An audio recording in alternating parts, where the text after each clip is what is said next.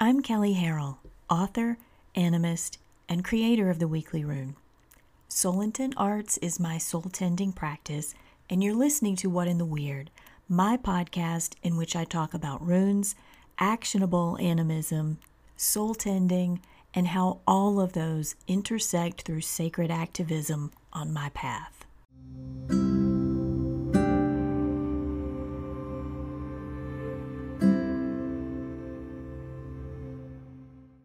The weekly rune is out, and if you're not sure what it is, it's a rune cast that I've done for years, focused on the runic calendar and the current half month rune.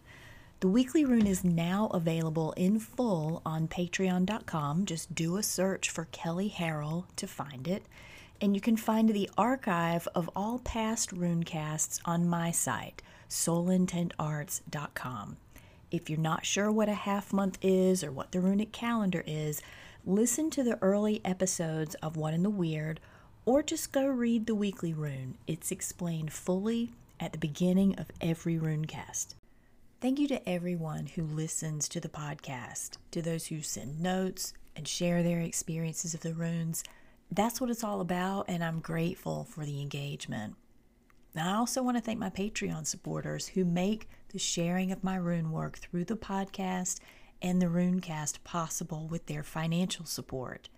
If you've benefited from the Runecast, the podcast, or the ton of free articles on the runes, animism, and soul tending on my website, you can show your support through buying my books, which you can find at soulintentarts.com or Amazon, by making a one time contribution through PayPal or Square, or by contributing regularly through Patreon.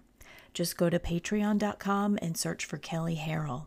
You can also subscribe to the paid version of the Weekly Rune there, and thank you for it.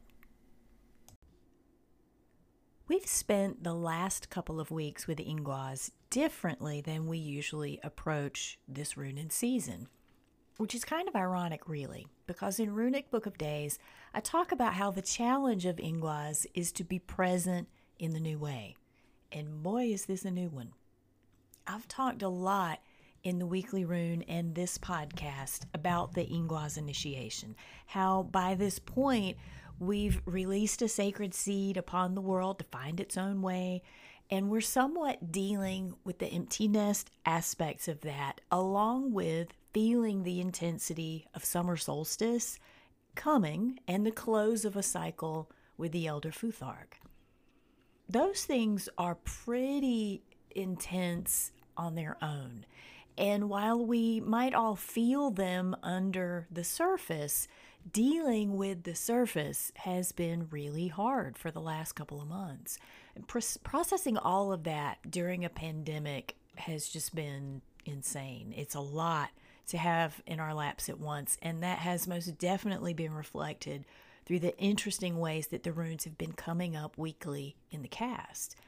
Modern folks have never faced this kind of worldwide crisis before. So, in our relationship with the runes, we've not had reason to address them that way or tap into their wisdom and experience with such phenomena.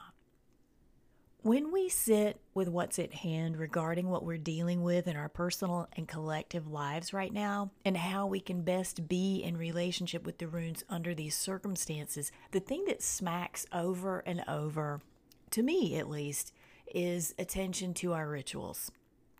If you don't have a good relationship to rituals that function to keep you safely in your lane, which means boundaries and needs, on a good day, it's easy not to understand why one foot in front of the other doesn't seem to be leading you anywhere without good rituals.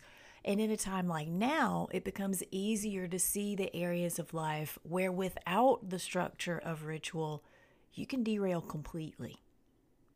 At least the version of ritual that Professor Internet puts forward as the gold standard is kind of like, you know, step one, face west. Step two, light a periwinkle candle with your left hand. Step three, begin pouring the salt circle kind of recipes, these formulaic bullet lists. And I'm not knocking those. I know that they serve a purpose for some people. However, if you just read some ritual in a book, and you don't have a, a, personal relationship with those ingredients to the energy behind the ritual, you don't have an ancestral connection to it, what does that ritual really mean to you? How are you in direct relationship with it? You could be, it's possible. What most of the New Age and pagan community consider ritual are what the old school called high ritual. Sabbath ceremonies, enormously elaborate asks of spirit allies, blessings, dedications, days long structured productions. These, these are approaches to ritual that are very formulaic and regimented, and they're really challenging for me personally. Though I've worked with some folks who have totemic relationship to certain rituals, and I absolutely understand and respect their place. And in a way, the big rituals are the easiest ones to do, definitely the sexiest. They get the most attention. But there are others that we have better access to. Under the most normal of circumstances, I struggle with ritual. This is not a big secret. I talk about it a lot and, and what my struggles with it are in my Spirited Paths group. And a lot of people struggle with ritual because our collective framework for it is just boring ass church delegated routines. Like, you know, stand, sit, sing, say these words, repeat them back. Um, eh, or they're like a, a synthetic seasonal monolith that's just because our grandma said we should. And we don't even really know why, and we don't feel these kinds of rituals. And when you think of rituals in those contexts, they don't sound like a lot of fun. So, what is ritual? When I say ritual, I mean sacred space created to some end, which means embodiment of yourself, such that you engage aspects of your cosmology to some intentional, beneficial end. I'm talking about a regularly engaged set of spiritual customs that enrich your life in some way. Define regular how you need to, not the point. But it could be high ritual. It could be something that you do once a year. It could be small daily devotionals. It can be a practice. When I say the word practice, well, I realize the definition of that has also been perverted in, in much the way that we talk about ritual. We kind of, in modern culture, we think it of, of practice as something that we do over and over with the intention of eventually getting better at it because of the repetition. And there's an implied joke in professions that are considered practices like law practice, medical practice, that you're stuck in a loop of never improving your skills. I didn't say it was a funny joke. I just said it was a joke. But I hear that all the time when people start talking about rituals and then they start breaking it down into what their practices of rituals are. And that doesn't mean that doing something over and over to gain better skills is a bad idea in spiritual terms. I mean, ultimately, we engage rituals partly to strengthen our direct relationships to the ritual to the mechanism behind the ritual, the tools that are part of it, the cosmology drawn on to enliven it to its outcome. All of that is animism. It's all about relationships, and that doesn't happen with a drive by. So, sure, I mean, practice your rituals, do them over and over, do them regularly to deepen those relationships. And yet, it's in those smaller practices that we tend to fall off the path. We fall out with those daily little practices like tending altars, singing to the Landvættir. And it's those daily ones that teach us to be ready and better at the bigger rituals. The small, regular rituals teach us how to hold that kind of sacred space safely and ethically and for them to have the result that's needed for all involved, we kind of have to be good at it. We got to practice it. And those small practices build the relationships for the high rituals. What I usually see people doing or associating in their minds when I first bring up ritual is focus on the big ones. It's almost always where people's minds and their questions go when we have this conversation. And I see them immediately sag under fatigue at the mere suggestion of ritual. And it's because we culturally haven't been prepared for that. And when we think of ritual culturally, we think of boring. But at the end of it, you know, you when you take those cultural things into consideration, it really comes down to we haven't been prepared for ritual. We haven't cultivated relationships to our cosmologies and our tools and our spirit allies. We haven't cultivated a relationship to the smaller everyday rituals. And and even when I start to open the discussion about breaking it down to smaller rituals, I still get this massive detachment from people because they're afraid to start it. They the, the, the prospect of adding one more thing to their day, and I get it. And they're afraid that, well, oh, I'm excited about it. This speaks to me. I understand what you're saying, but what if I can't follow through? What if I do it for three days and then I fall off? Or they're afraid that they won't do it right. They get analysis paralysis and never start because they can't find the right color cloak so, sacred ritual falls into the same bucket of unfinished things that clutter does the car not washed, the grass not mowed.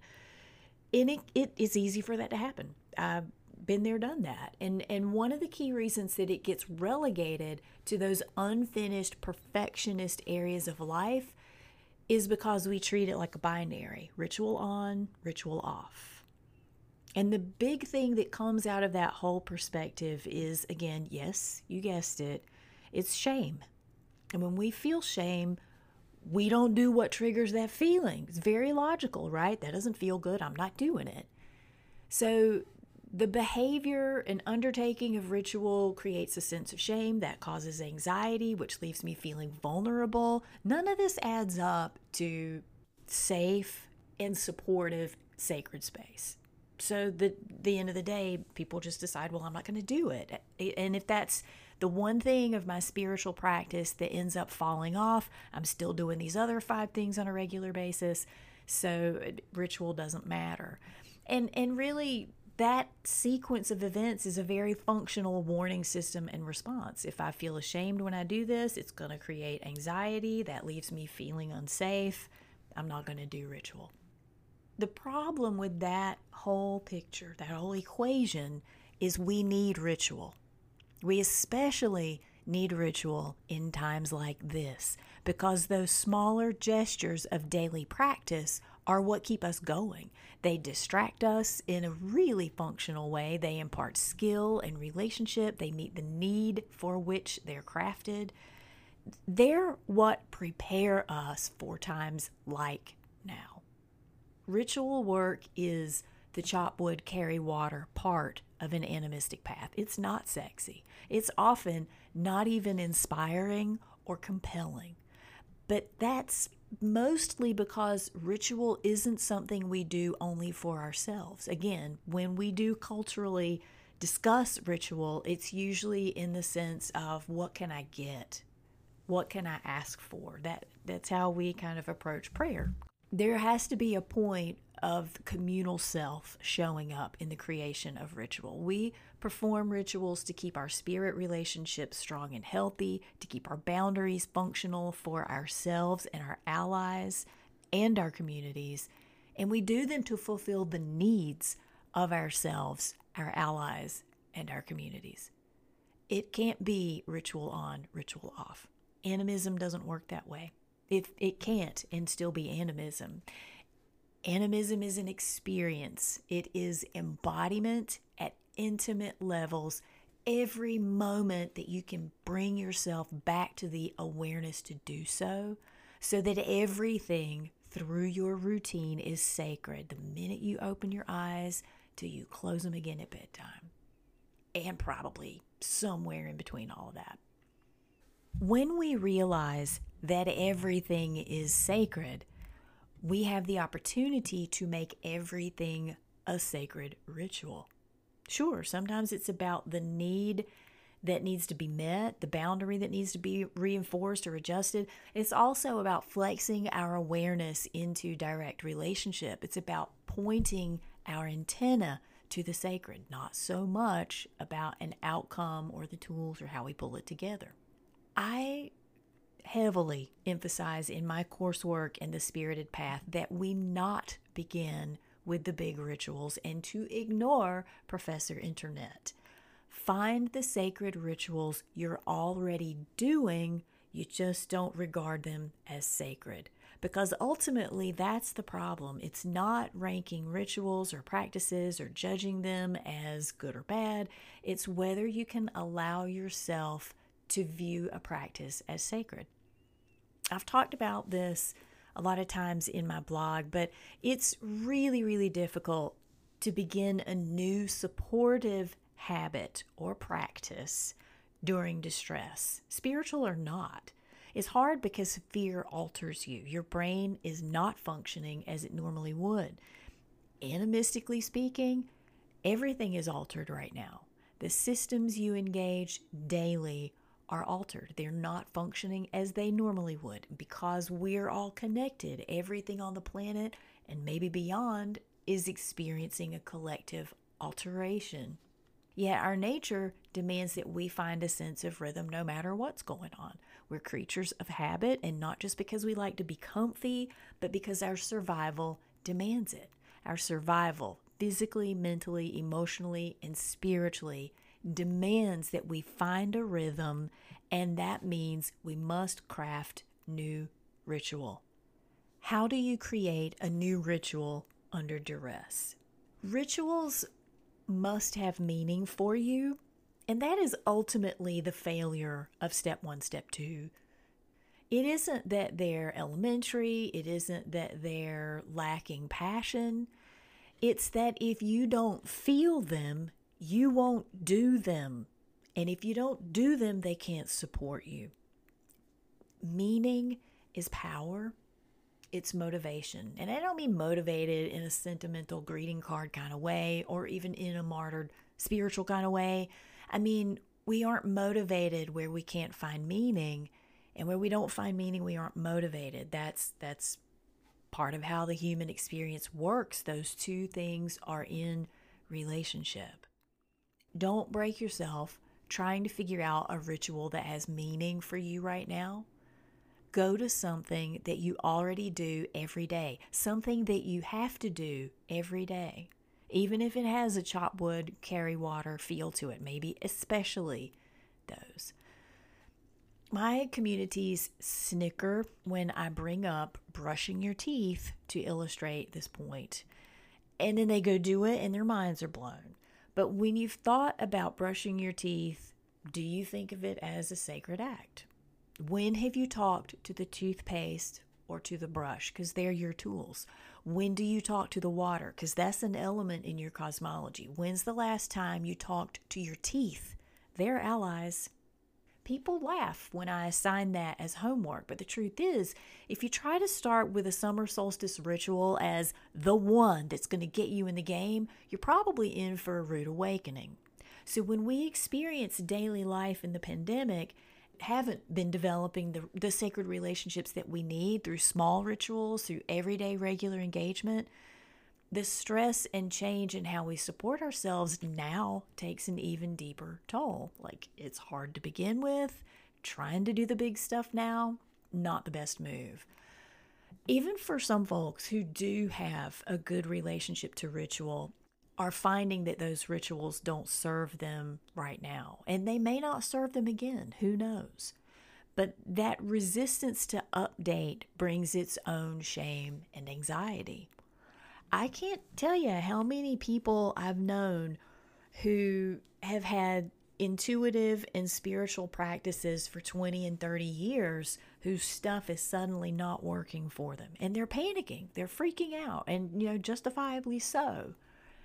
But we can choose to feel the stress of our rituals telling us they don't suit our way of embodying anymore and be annoyed with that or we can allow the tension of evolving with them.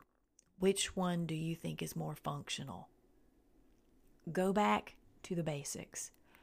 Rethink what ritual is to you and where it naturally shows up in your life. It can be the high Sabbath stuff. I'm not saying that it can't. but it's likely to be the everyday stuff right now because once ritual ceases to be a dramatized break for like, sacred engagement and it finally becomes the routine of the day done sacredly, you're there. As an animist, it's all sacred. And realizing you can work that awareness into rituals you're already doing is powerful direct relationship. We're not brought up in a culture that values or teaches meaning, meaningful ritual. And for the sake of personal or collective enrichment, that's really not an accident. It's just one more thing on a long list of colonized stuff. And, and apart from all the spiritual benefits we've talked about, ritual gives you better memory. It reduces your intersocial insecurities. It builds confidence. It improves nonlinear problem solving. It reduces anxiety. And no, I'm not a scientist who tested these improvements in a lab because don't you know those improvements already when you engage in sacred ritual? Because haven't you really been doing this all along? Now do it with sacred intention. Go brush your teeth. Thanks for listening. If you have questions or insights about working with the runes in season, or you just want somebody to bounce your ideas off, feel free to email me at Kelley, that's K E L L E Y, at soulintentarts.com, or you can call into the Anchor app, which you can download for Android or iPhone. Also, check out earlier episodes by downloading them from Google Play or iTunes and various other podcast platforms. And you can learn more about me, Runic Book of Days, and my work by visiting soulintentarts.com or on Instagram at Kelley Soul Arts. I'm Kelley, and this has been What in the Weird.